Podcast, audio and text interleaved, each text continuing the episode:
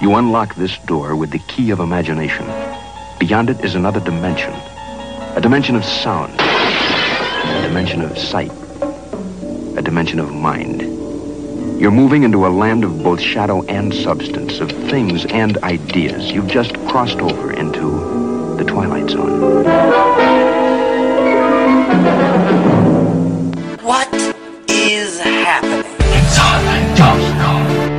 You're listening to the AME Radio Show.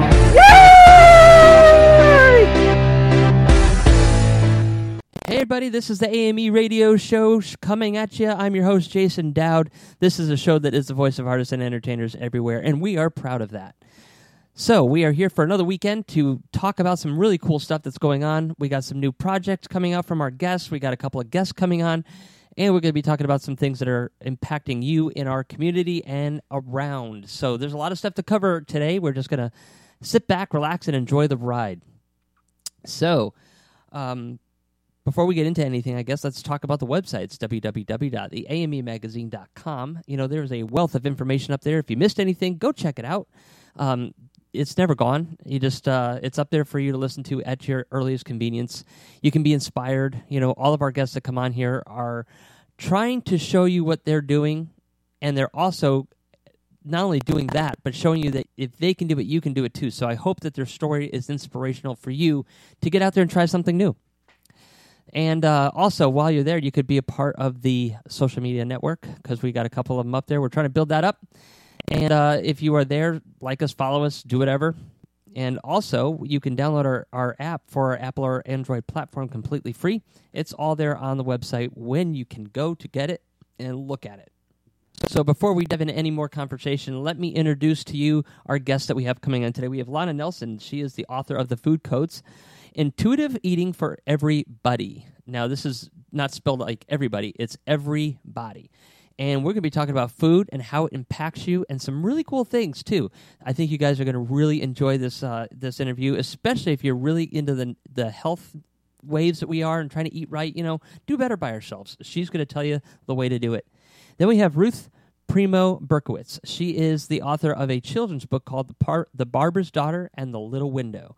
And we're going to be learning where this comes from. Who is the barber's daughter and what is this little window? She's going to be diving it in diving into this. It's it's a really amazing touching story. I think you guys are going to love this. And uh, we'll be having her on for more cuz she's got some more books in the series coming out. So this is going to be a lot of fun to get started out with. And I guess that's about all we have for uh, the guest right now. But let's talk about some things that are going on in our community. You know, I don't know if you heard, but this past week, uh, Capital One had a major, major brink of security, and over a hundred. Uh, I think I think they said a hundred million. Uh, Social Security numbers were stolen. So if you are a Capital One member, uh, I happen to have two card, cards from there. Immediately go on and, and change your password to log into it. Uh, supposedly they caught the person before they did anything with it, and she said she just really wanted to hack into something. So uh, she accomplished that. So um, I don't know what that's going to mean for our in, for our information. I think it's pretty much safe, but just to be safe, uh, they are going to be offering some things coming up here. In a, in um, I don't know what it is exactly. I've heard that it's going to be either one hundred and twenty five dollars or ten years of credit monitoring services. So we'll see what happens. Uh, I don't know how to find out if you are breached, but what I would do is if you have any concerns at all, call Capital One. And the reason I say this today on the show is because there's a lot of people that I know that are artists that have Capital One. There's a lot of people that are business people that I know that have Capital One. And there's a lot of people that haven't done anything in, in the uh, art world or anything like that that have Capital One as well. So if you are listening, please make sure you protect yourself. You know, credit credit scams like this happen all too often. And one of the biggest tips that I can give you, and this is what I've learned from other people that are talk that have talked about credit problems and stuff. If your if your information is breached, you can actually freeze your credit, and it's easier to do than you think. All you have to do is go to Equifax, TransUnion, and there's another one I can't remember what it is. Um, but those are the biggest ones to go to. And when you're there, tell them to freeze your credit, which means if anybody applies for credit under your under your social security number, it will it will bounce it back. So They won't be able to actually go ahead and secure credit using the the um, the agencies. So that way they can't open up any any accounts in your name. And you can unfreeze this anytime, or you can tell them, look, I'm applying for this particular credit card, so there should be an inquiry coming in, let it go through. And it's that it's that simple. And you can kind of protect yourself in, in ways that, you know, might actually benefit you. And it's easy to do. So contact the three major ones, and when you're there, tell them that you want to freeze your credit. Okay, I think that's all we got for you today because I don't really want to get into too much. I want to get into our guest, and if we have some time at the end, I will definitely be playing some music. I love listening to music and closing out the show with music. So that's where we're going to head for right now. Um, I'm going to take a quick commercial break. When we come back, we do have our first guest, Lana Nelson, on the line and talking about food. So don't go anywhere. We'll be right back after this. I'm Gladdy, the dachshund, the face of Gladdy's goodies. Are you worried about your pet's health? My parents were too, especially since I developed pancreatitis. They couldn't find any treats I could eat, so they made some. Our natural treats are healthy for all dogs, with and without health issues. We have lots of delicious flavors like chicken, turkey, salmon, sweet potato, beef, and more. With our homemade treats, you won't worry about the contents because they have no chemicals, fillers, or bad ingredients. Go to GladysGoodies.com now to get your fur friend a bag and pick them up some swag while you're there. You'll be glad you did. Remember, we have the treats and swag to make their tails wag. Again, that's GladysGoodies.com. Again, that's GladysGoodies.com. Your time hasn't come yet, baby. You've got a lot of dreams to go. Your time hasn't come yet, baby. Hey guys, it's Jason Dowd, and I got a special announcement for you. You know, it's hard to believe, but 2018 marks the 50th anniversary of Elvis Presley's Speedway. Co-star Victoria Paige Meyerink will be making personal appearances throughout the year, sharing her memories of Elvis. Visit Meyerink.com, that's M-E-Y-E-R-I-N-K.com to find out where or to host a screening or speedway event of your own with Victoria. She's going to be bringing candid, special behind the scenes memories of working with Elvis. Again, to find out how you can have your own personal screening or speedway event with Victoria, just go to Meyerink.com. M E Y E R I N K.com. The little boy next door who only makes you sore is gonna someday turn your head, right now. Hi, I'm Serena Vincent, and you're listening to the AME Radio Show.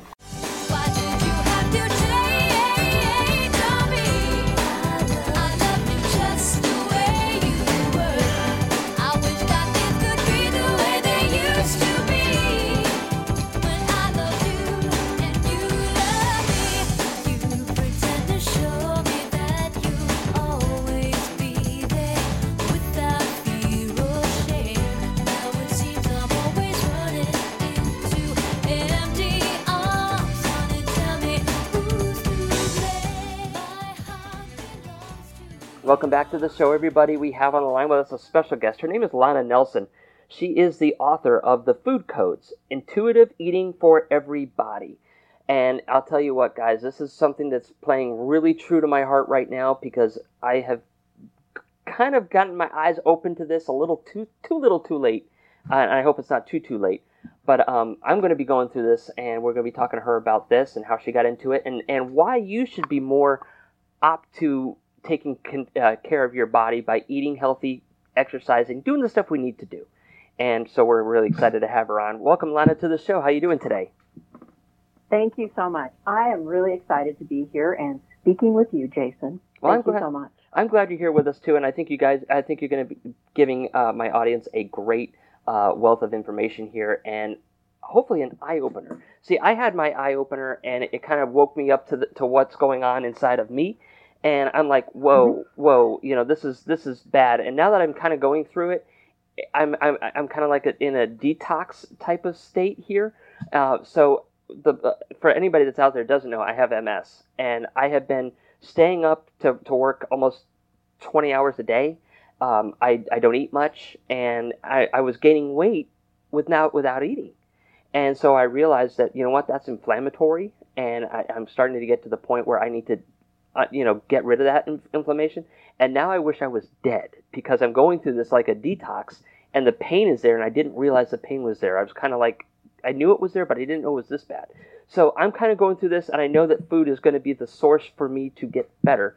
And I know you kind of had the same type of situation. So what kind of got you into doing this type of stuff? I know you. I know you. You say you do. You're a licensed masseuse. Uh, you're into food and everything else. So I know you said just something about pain. So tell me a little bit about your story. Oh, you bet. Uh, the pain, I actually, many, many years ago, I owned a dental laboratory and I was on um, a delivery one morning, you know, taking some uh, dentures to a prosthodontist office so somebody could have their teeth to chew. All right. and uh, on my, in my little car, I um, had actually slowed down because there was a wreck in front of me and a semi truck smashed into the back of my small car. So fast forward an ambulance ride and head and neck shoulder injuries to the hospital and then 10 years of excruciating pain. I went through the full medical gamut with neurologists and um, I had 10 years really of, of uh, headaches, not just headaches, but migraine headaches and pain from like the bottom of my feet to my hands and arms. It was difficult to lift my hands and arms. And I just actually had gone through an old journal and I read a little, I read a, um, a section of it saying I needed, I had to give a uh, speech at an event. I had to get up and talk to an event. And, and I said, I hope I can get up and stand and walk to the stand and nobody knows what pain I'm in. So that's the kind of pain I was in. Anyway, fast forward that one of the uh, one of my neurologists said, "I think you should see a chiropractor." So I actually started going to a chiropractor, and then I started looking into natural things. Now this was in the late '80s, early '90s, and it, uh, like drinking green juice then and detoxifying was not in the in the mainstream. Yoga itself was not cool. Okay, that was some of those way out there things. Where now, you know, juicing or detoxifying and, you know, taking care of your health is, is uh, more and more in the mainstream with food. But I started looking for food as well and nutrition. I started juicing. I borrowed a juicer from a friend. And so, and I mentioned this all in my book that, um, that uh, we'll be talking about too. But one day I said to a friend of mine, I should marry a chiropractor. I'm seeing one three times a week. And we laughed and laughed, you know, like, oh, that was funny. Well, I happened to have six children at that time. I met a blind, on a blind date, a chiropractor. He had six children, but he specialized in what I had been diagnosed with. Um, I was told I had fibromyalgia, it, which is definitely pain in the fibers of the muscles and you know, can be different for a lot of people. But within two weeks of, of working with him, I was out of pain. And a little bit fast forward, uh, we married and have lived happily ever after for about 26 years, combining our six kids to a family of 12. But in his practice and working with food, he worked with people in, in a lot of pain. And in his practice, I said one day, you know, I really, we really should include food because food was one of my healing points. And so we really should include food. And so what I did was I, and, and this is not a diet for every, um, for the masses, but it, I made a tested, a personally tested food plan for each person that, uh, with whatever their individual needs were and tested uh, are you familiar, Jason, with muscle testing? I have I have or, seen uh, it. Yes. Kinesiology? Yes. Okay. Well, I use kinesiology or muscle testing. And for your listeners, what this means is you actually can test the body for a yes or no answer. Your brain is a computer and you can access your inner knower to know exactly what foods are best for you. So I did that for each one of our patients at the time. And I had done that for myself um, as to, to also get better. So that I, I thought eventually, you know, I need to take this to more than just what people we can see in our office. So that basically is why I wrote the book. So you can learn how to know what your best foods are for whatever your health or healing situation is, whether you uh, would like to lose some weight or whether you have a condition like you have and what would be your best healing foods. Mm-hmm. Now, does all that make sense? That was a whole lot of fast forwarding. But does No, that it does. sense, Jason? It does because I mean there are different there are different things that your body could have that could be triggering other things, and I truly believe, and I've been doing a lot of research on this, is that nutrition is really what causes us to get sick because of the fact that, and I'm not saying you know by eating the right stuff you're getting sick, it's by eating the wrong stuff that we're getting sick, and I didn't realize that half the time when I, I picked up a, I picked up a thing in a, a a piece of food in the in Walmart, and it said made with real meat. I'm like, wow Oh, God. that is an eye opener. You know, what is fake meat? it? And you know, what I've been finding out is that we've been sitting there eating a lot of plastics and fillers, and it's not it's not healthy for us. And this is where we have other problems that can stem from that. And then, like people like you or, or, or me that have that have a condition, we can actually reduce a lot of that through food. And I think that's a fantastic way of, of dealing with it, as opposed to taking all these chemicals and stuff like that too, that can actually cause more problems to relieve one problem. Yes. I took some medications for pain and I wasn't really able, I, I'm very sensitive to medications. So all, it just made me woozy. I couldn't work. And, uh, so I, it, that didn't work for me. So then, you know, uh, food has been a really big part of it. And we're so torn this day, even with good foods, okay? You hear the whole food revolution or you hear this diet is best for you or that food is best for you. Oh, don't eat this. And then you see a study that comes out and says, oh no, we were wrong about fat. Mhm. Fat really is good for you. It's not bad for you, but only eat this kind and this kind. And then someone else will come and come out and say, oh no, it's the animal fats that are so good for you. So, but what is good for you? Your body has an individual fingerprint, That's right. okay? Your body is different than mine, and my best foods could be your worst foods, so to speak. Mhm. So I really teach you how to determine what your best foods are Now, at any time.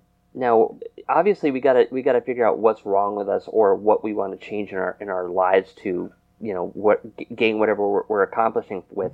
So, how to how do we first identify something and then how do we go about using your plans that you have in your book to work with those types of goals or um, things that we've recognized? And should we work with somebody that is a nutritionist or a doctor or anything like that?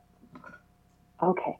Well, here's what I did. I made my book, The Food Codes Intuitive Eating for Every Body, is, is basically, I made it very, very simple so that you can learn the method that I use, that I have used for uh, 25 years to test food for people, for individuals. You can test for yourself. You can test for a loved one. You can learn to test for your animals and pets because pets need best foods too, okay? So I teach you very, in the first few chapters, I give um, extreme, uh, extremely easy um, ways to use muscle testing or kinesiology. I give you pictures and everything. So as a matter of fact, people, I've had people say that they've tried to use muscle testing or kinesiology before and it was difficult for them, but they found it really easy using my book. And so with that, then I also have a fabulous um, download of whole foods. And uh, so a wonderful chart that you can test. So you don't have to look up all the foods yourself, but you can then say, is this the best food for me at this time? Because really, um, your body, and you're talking, we're, um, we didn't really talk about stress, but you're talking about the stressors of working so many hours mm-hmm. caused your body was one of the things caused your body to break down. Yeah. and maybe not eating those foods that that were right for you but we have a lot of stressors emotional physical mental and so on. But so in that testing your own foods and then being able to in my book i teach you basically after finding those foods then how to use them even if you've never cooked before because as a nation or you know as western civilization we've gone into a lot of uh, prepared and fast foods Yeah. but so i teach you super simple ways to um, make your own recipes that um, i give you recipe templates for instance uh, if you want to make a soup and you don't have to have ever boiled water before okay or ever cooked before. That's how simple I make it.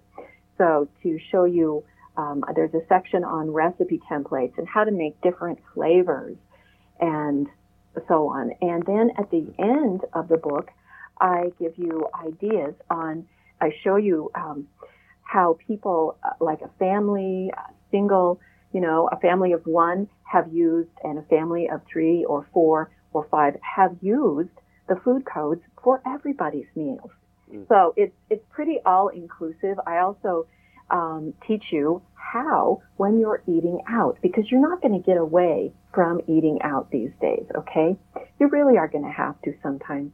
But I teach you how you can actually test which food on a menu is the best thing for you. Does that sound kind of cool, Jason? That is really cool. And uh, I definitely want to get into your book here, but I have one last question about food before we kind of jump into the book, and that is, what about what about herbs? Are herbs good for us to have? Because I know for years they used to be used as medicines uh, to counteract Mhm. a lot of ailments. Uh, how important is it for herbs and stuff in our food? herbs are one are are very healing.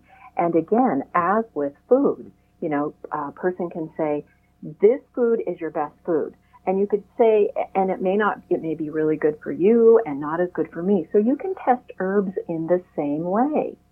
And using herbs is fan, is a fantastic way to add nutrition to your food, uh, like parsley and onions and um, different things like cilantro and lemon.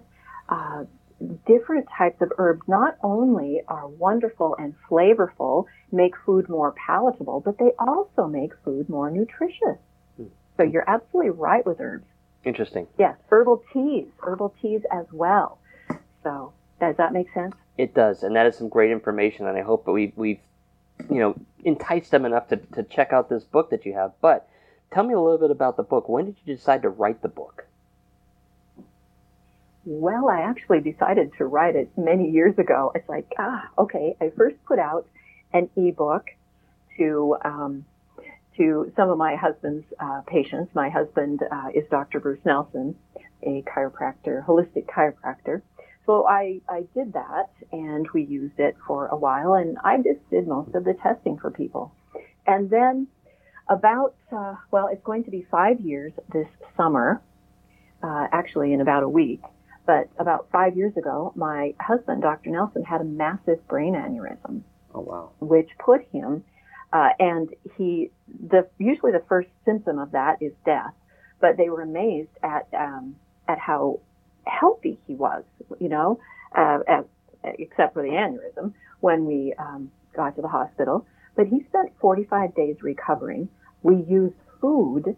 Uh, I uh, I made sure that the hospital had the foods that he needed. We personally tested them, and the hospital was wonderful with providing the foods to help him be healthy.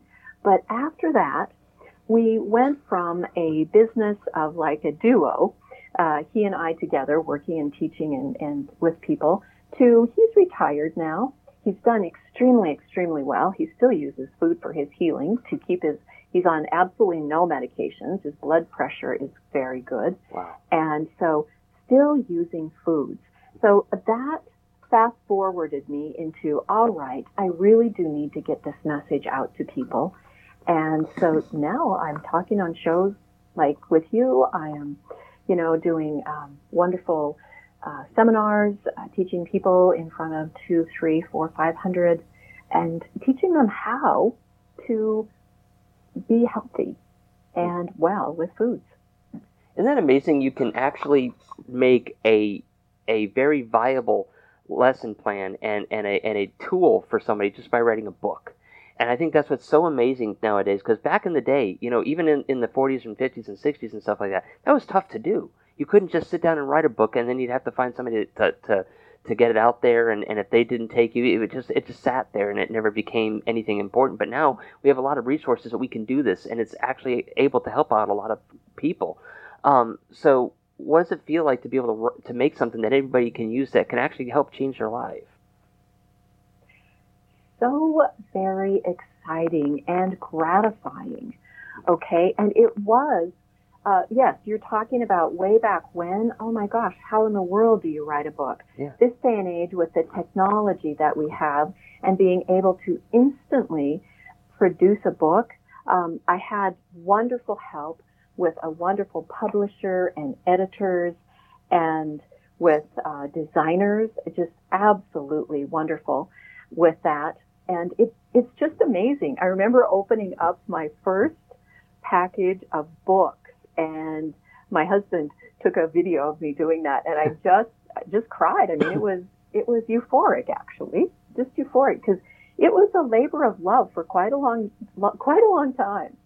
So Now, when you when you wrote this, I mean, everybody has a a lot of artists have a great, you know, passionate for whatever they're doing, or, or they have a great idea, but sometimes it just gets to you, and it's hard to it's hard to do it.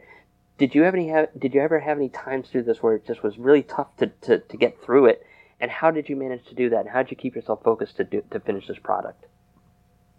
such good questions because in the meantime of writing my book, it wasn't, I, I always wished, oh, I wish I could just go to cloister myself away and write away and this would all get done. Not happening because mm-hmm. I did have a practice at that time working with people. And you just have to some days make yourself do make yourself do it okay? You have to have a goal and a plan as with anything. Or you can be you can tell people oh yes i'm writing a book and that can go on forever and you never get it completed so i hired a business coach as well who was very instrumental in helping me so so helpers and that also um, hiring an expert to help me put me in touch with a wonderful book publisher and put me in touch with some uh, people that could help me to make charts and do some of the things that that I, you know, some of the um, left brain things because Yes. I'm a really right brain creative person. So do some of those. So getting the best help is also really important for that because I mean, really, who sits down? Who's born knowing how to write a book, and who's born knowing how to write a book right now? So because it's ever changing too. Does that make sense? It does make sense, and I, and you know what? That's that's some great advice because I know there's a lot of people out there that, that want to do that, and sometimes they just fall short because they don't either they either doubt themselves, which I can't stand when people do that, but we all do it, and and you just can't let it get to you. And then there's the people that, that know what to do, but they just don't know how to get the product out there. So those are some that's some great advice for people. And you know what? It's been almost 20 minutes already. This this has been completely flown by. I don't know where the time has gone because I'm having fun. So um, I want to be able to get in how people can buy this book, how people can learn more about you, and maybe hire you or anything else that, that you may have to help them in their in their uh, health uh, their health goals. Thank you. All right. Well, how you can you can go to Amazon.com and look for the food codes, plural, C O D E S, the food codes, intuitive eating for everybody, but you can just put it the food codes, or my name, Lana Raff, Lana Nelson. And you may also go to my website. It's beautiful. I have a wonderful blog, and it's thefoodcodes.com. Resources on there, and like I said, I've got a great blog. And if you're interested in me for a speaking engagement, I'm available quite often. So um, that's that's where I'm available at, Jason. Thank you. Oh, you're welcome, Alana. Thank you for coming on here. You've given a lot of information out there. I really hope that people will be enticed to check out this book and also change their change their health. You know, because I mean, it's very easy to do. It's it's it, it's a it's a process that's tough, but it's an easy it's an easy thing to try to do. And I, I know I'm going through it myself. I want to give up sometimes, but I'm going to do it. And you know, um, it's people like you that come in there and help us that you know achieve those goals and I, and I, I really appreciate that and I hope everybody else out there will too and we wish you all the best and hopefully we'll, we'll be able to get you back on here in the near future too to talk about more stuff because there's it. a lot more stuff I could talk about that's for sure I'm coming back. All right. Thank you so much. you're welcome all right guys it's been 20 minutes we have to go to a qu- quick commercial break when we come back we have more don't go anywhere I promise you you won't want to miss it we'll be right back Do you love horror? The strange and unusual? Fantasy creatures or urban legends? Do you want to step inside a dream or nightmare? If you answered yes to any of these questions, then you should check out internationally exhibiting artist Jason Dowd, and his award winning photographic collections by visiting www.imaginationartstudios.com. Get inside his mind and experience his inner weird.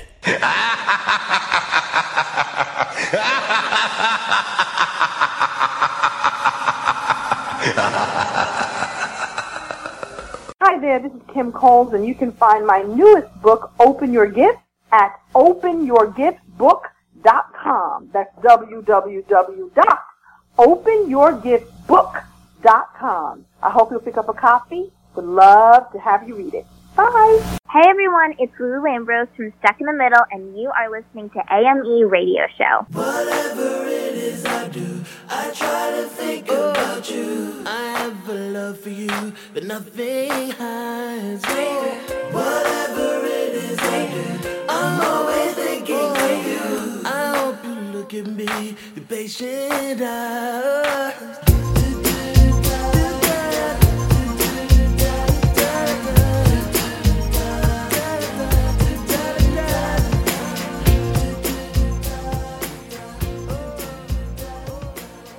Welcome back, everybody. We have on the line with us a special guest. Her name is Ruthie Berkowitz.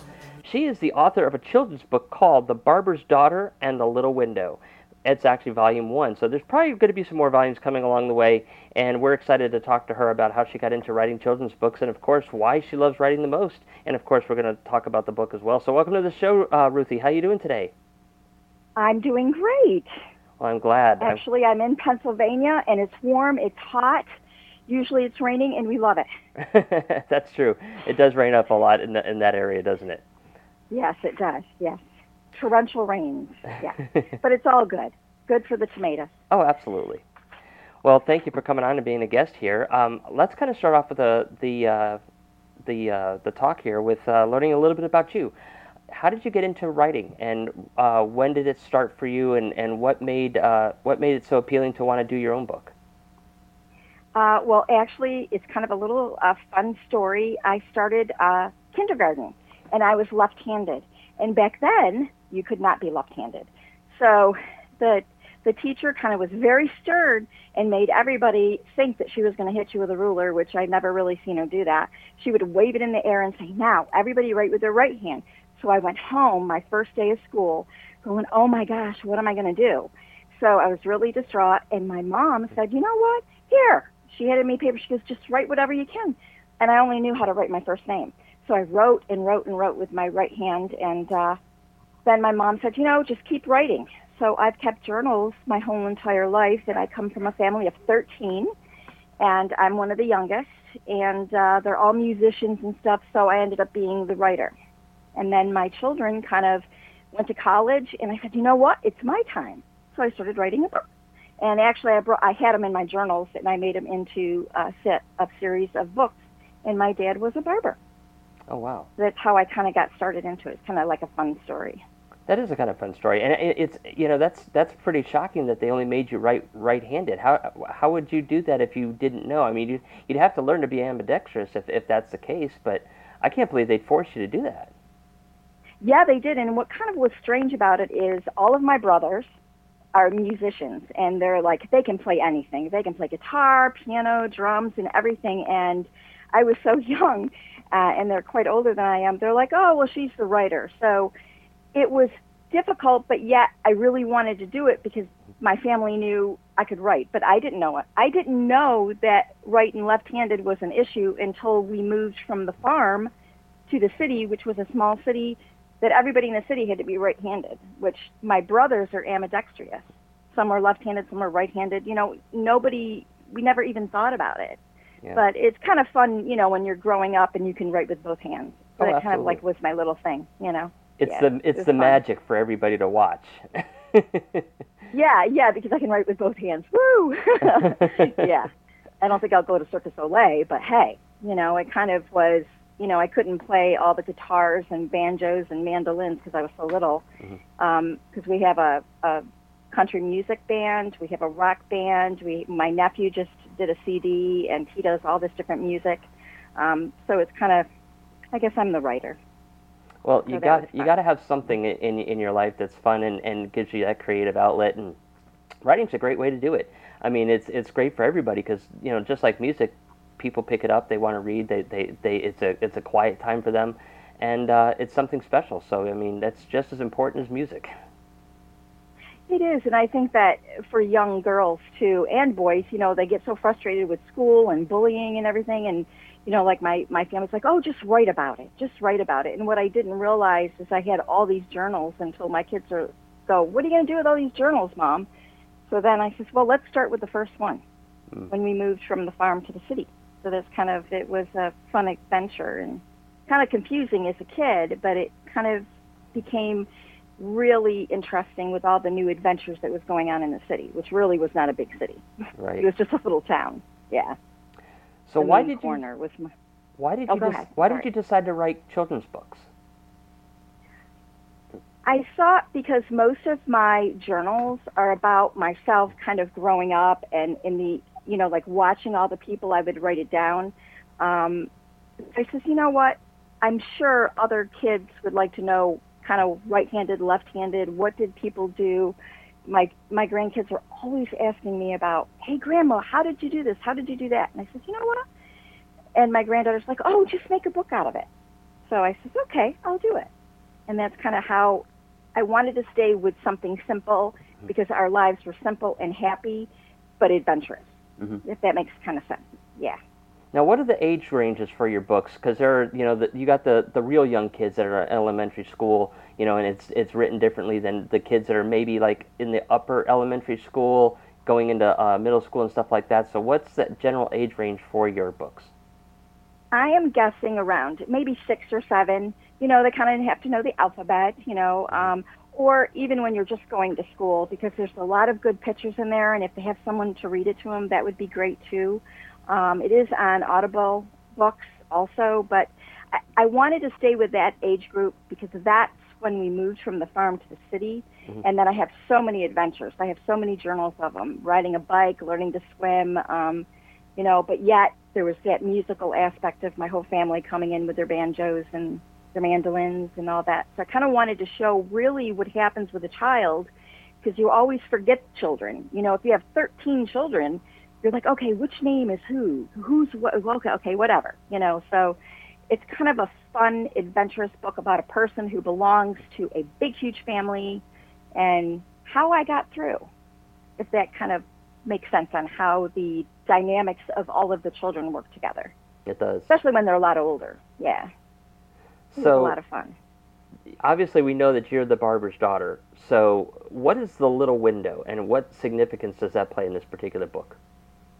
when we moved from the farm, my my dad, um, I did not know at the time, was moving with his family a couple of blocks away. My dad had just opened a new barber shop on his own. He learned to be a barber in World War II, and he used to work in different shops. And then he used to go to the hospitals and cut people's hair and wash, you know, like the veterans' hair. I mean, he was really involved in the community with his music and stuff. So his barbershop was across from where we lived, and we moved into a small three bedroom apartment above a butcher's. But in the kitchen was like a little pantry type den area. You could put a little desk in there, and there was a little window. And I would look at that little window, and I could see my dad, and my dad could see me. Because, you know, when families are kind of like feuding a little bit, they don't want the kids to see the dad, or, you know, the mom doesn't want you to really have a relationship with dad at that point. Um, so my dad would talk to me and yell to me, and that's I would have a relationship with him from this little window. And he would play music and songs, and then the people in the neighborhood, when he didn't have a customer, he would get his mandolin out or his banjo, and he would stand in the barbershop door, or he would sit in his chair, which I thought was a throne because I was so tiny I couldn't sit in the chair. Um, so I used to call him King Charles. That's my dad. He's a king when I was a kid because it was a new store. So he would have this relationship with me between the little window. And Wow. my family didn't know, really. My, I mean, my brothers and sister did, going, oh, she's being ridiculous at the little window. Right. So it, it was fun. It's a little window with a big special meaning. Yeah, it was a big. It was like I could see the whole four corners. I could see what was going on in the neighborhood compared to the farm. When you're looking sitting on the front porch of the farm, you see grass, you see apple trees, you might see a farmer down the road. But when you move to a city, it's like huge to a little kid. They see the lights, they see all the cars going by, they see the people walking, they're dressed up. Back then, the guys wore their hats and stuff, and they got all dressed up, and it was it was a whole new world looking out the window. Wow. Fancy cars, yeah. No Yeah. tractors. now, out of all your journals, obviously you had probably years of stuff. Why did you decide to start off with this story? I decided to start out with the little window is because that's kind of where it started with me realizing that there was more to the world. Um, my dad was just my dad, but he also was a barber. He also was a musician. Um, and then the different things that I had to do to be myself in a large family. So, you know, you just had to kind of find yourself. You kind of like reinvent yourself, but you're starting out going to school. You're starting out and you're seeing all these different things. You're not just playing with no shoes on on the farm and going down to the creek and going swimming. It kind of was a whole experience coming to a city, hmm if that makes sense. Oh, I know. it was know. really fun. It was a lot of fun. A lot of fun. We had a storm in the 1960s Mm-hmm. that the snow was so high it went over the stop signs. And my brothers, again, they were like 20 years older than me, put me on my put me on their shoulders, and they would they had a little path going to the store because we were snowed in for over a week. hmm Yeah, that that was a fun experience. That is also a little series book. Yeah, and Oh, I'm working on my second one right now. And what what's going to be the basis for the second one? The second one's called The Barber's Daughter and the Pink Frog Pond. Um, and what it is is we we just moved to the city in the first book. In the second book, which is coming out in October, is going to be about myself and my relationship with my sister and my brother, and then my mom. And we had to go back to the farm to get our stuff. You know, kind of like because you know you forget things when you're moving, and you're like, oh, I'll come back and get that. Because we ended up going there every weekend, and we had um, a friend, a family friend who did had a big, huge farm and planted all kinds of stuff, and we helped plant, and then we harvest and stuff like that. It was a lot of fun. And what it is is there's um, a pond, and I would go down there and I would play with the pink frogs, and these are actually pink frogs. The Northern American uh, frog turns pink Mm. at a certain time in the year, and I used to go down there and you know, I wasn't afraid of the frogs. I didn't care for bugs, and that's how I got Rachel, the fairy fly.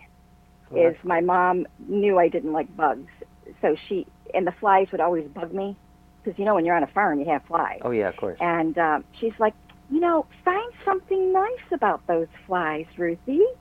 And I'm like, oh.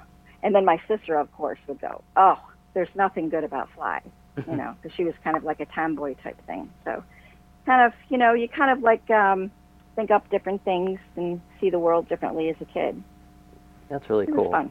That's really cool. Yeah, it was It- fun. You know, yeah. s hearing your stories like that kind of bring me back to when I had, you know, little stories and stuff like with my father and and my mom and stuff like that. So that's really cool. And I think uh, it sounds like you know, as you read it to your kids or even uh, as an adult reads it, you know, I'm sure they'll have the same type of experience, which is really special.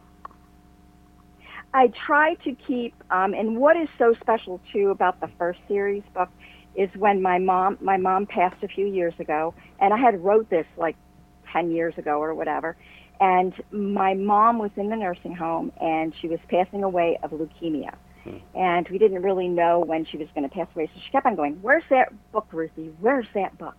So I brought her the written book, and she was too weak to hold my papers. So my brothers and I stood around the bed and I sat down next to her and I read her the book and I described her the pictures. And this first book that you read is what I read to my mom that day. And um, I explained each picture. And I have to tell you, you're going to see the illustrations by Rika, uh, Richa, excuse me, her name is Richa.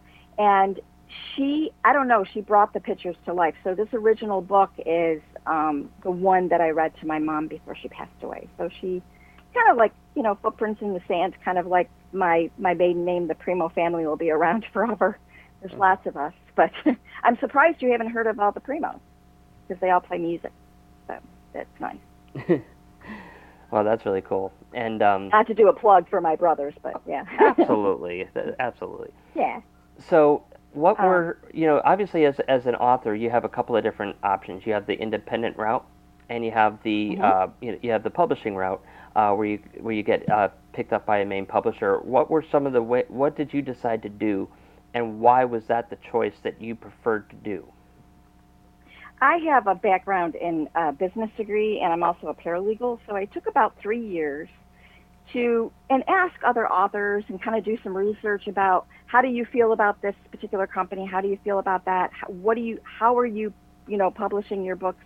And I found a lot of them had told me that they wanted to keep it as original in, in the form that they wanted. They didn't want it to become marketing. They didn't want it to become like you know. They just wanted to keep it how they envisioned it. And I have to tell you, with my publisher that I chose with Outskirt Press, they were wonderful. I mean, they they answer all the questions. You just have to pick out a package. They made the process easy. They answer every question you have.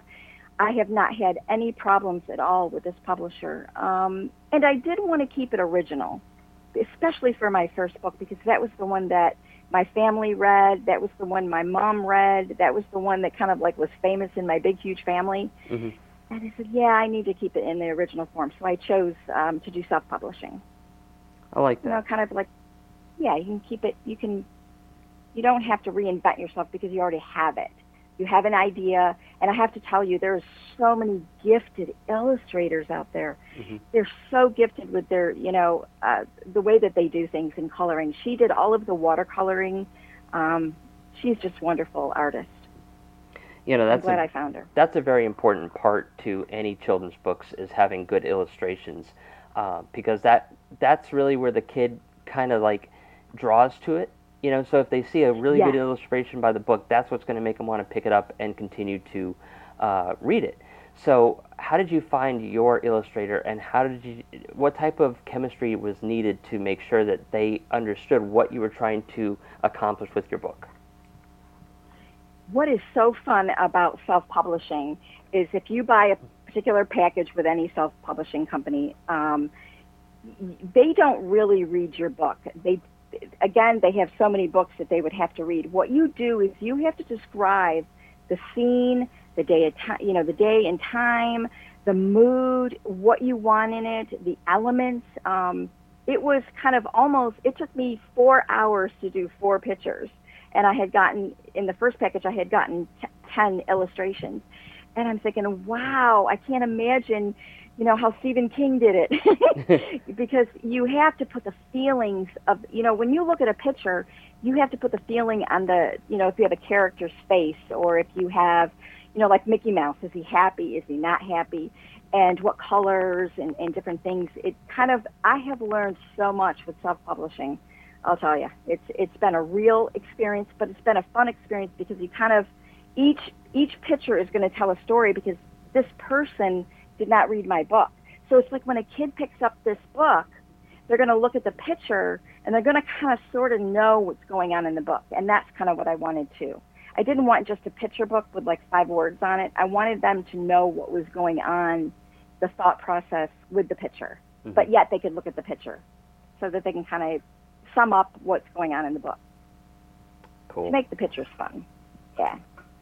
Well, Ruthie, we got just a few minutes left, so I want to be able to get out there uh, your stuff and how people can reach you and how people can uh, buy your Mhm. books and see the new books that you have coming out too. So, uh, where can people find you?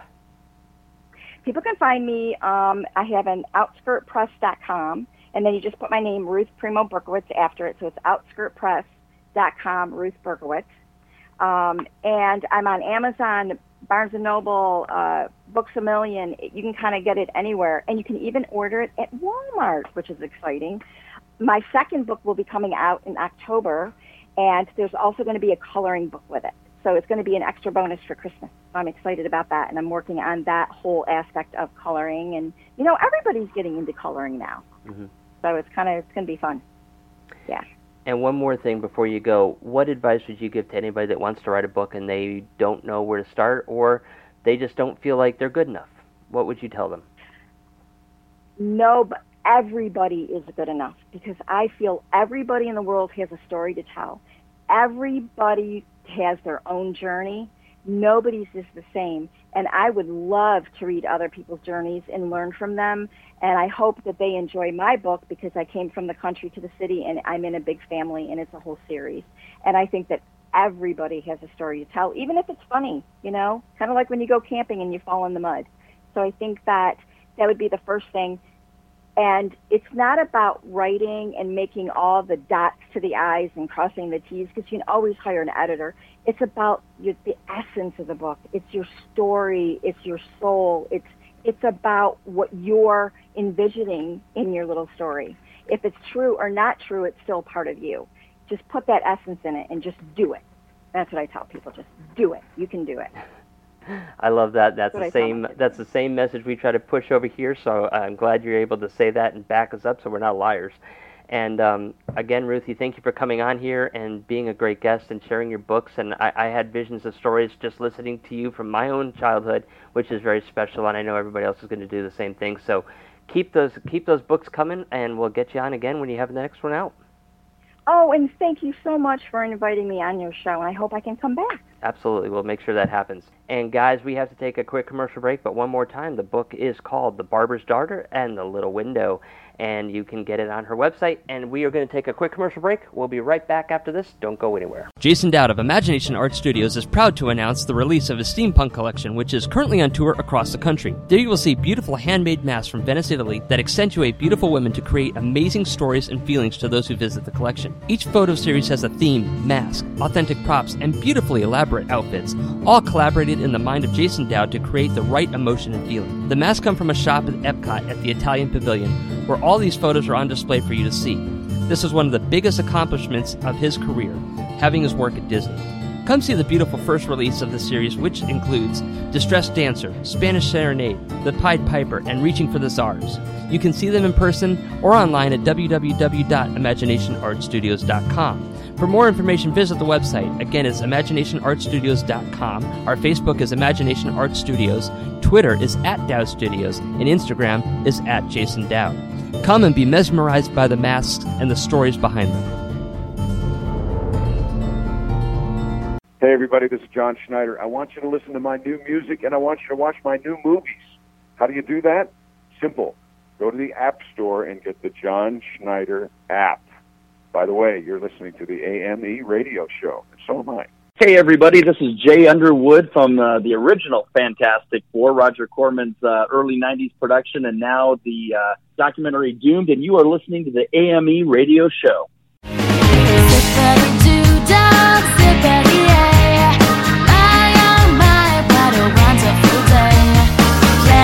Sunshine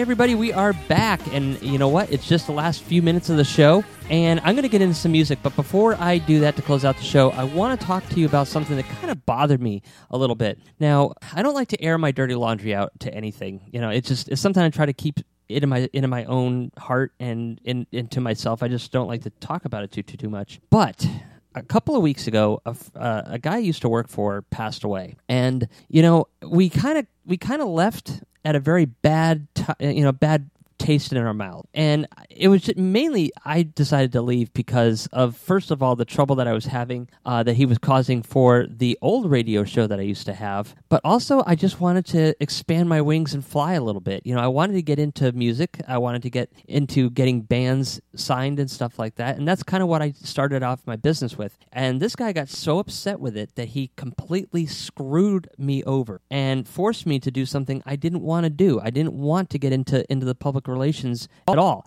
I had just been in it. I, I had no interest in it. You know, when I was working with him, so he forced me to do it, and that kind of really tanked everything. And he put up a lot of kiboshes along the way, and which made doing what I was doing almost impossible. And I really got I really got upset about that. And you know, when I left, I tried to leave on good terms. I really did. I tried to just tell him, "Look, it's it's nothing against you." Blah blah blah blah. You know, and he didn't he didn't see it. He didn't he didn't, would not have it. He would not hear of it. So a couple years ago, I tried to make amends and he refused to talk to me. He blocked me from everything and he was still very, very bitter for it. And he kept blaming me for the downfall of his company. And I'm sorry, I, you know, he's, he's in charge of the company. It was great before I got there and it was great when I left. So what ended up happening was his own, his own mistakes, his own lack of whatever it may be that he was doing that caused that to happen. So anyways, he passed away. And you know what? It really made me think because I've never been able to not say something nice about anybody. And I'm like, you know what? This guy died and I don't have anything nice to say about him. That really, really bothered me. So I started looking at things and I started to realize, you know what?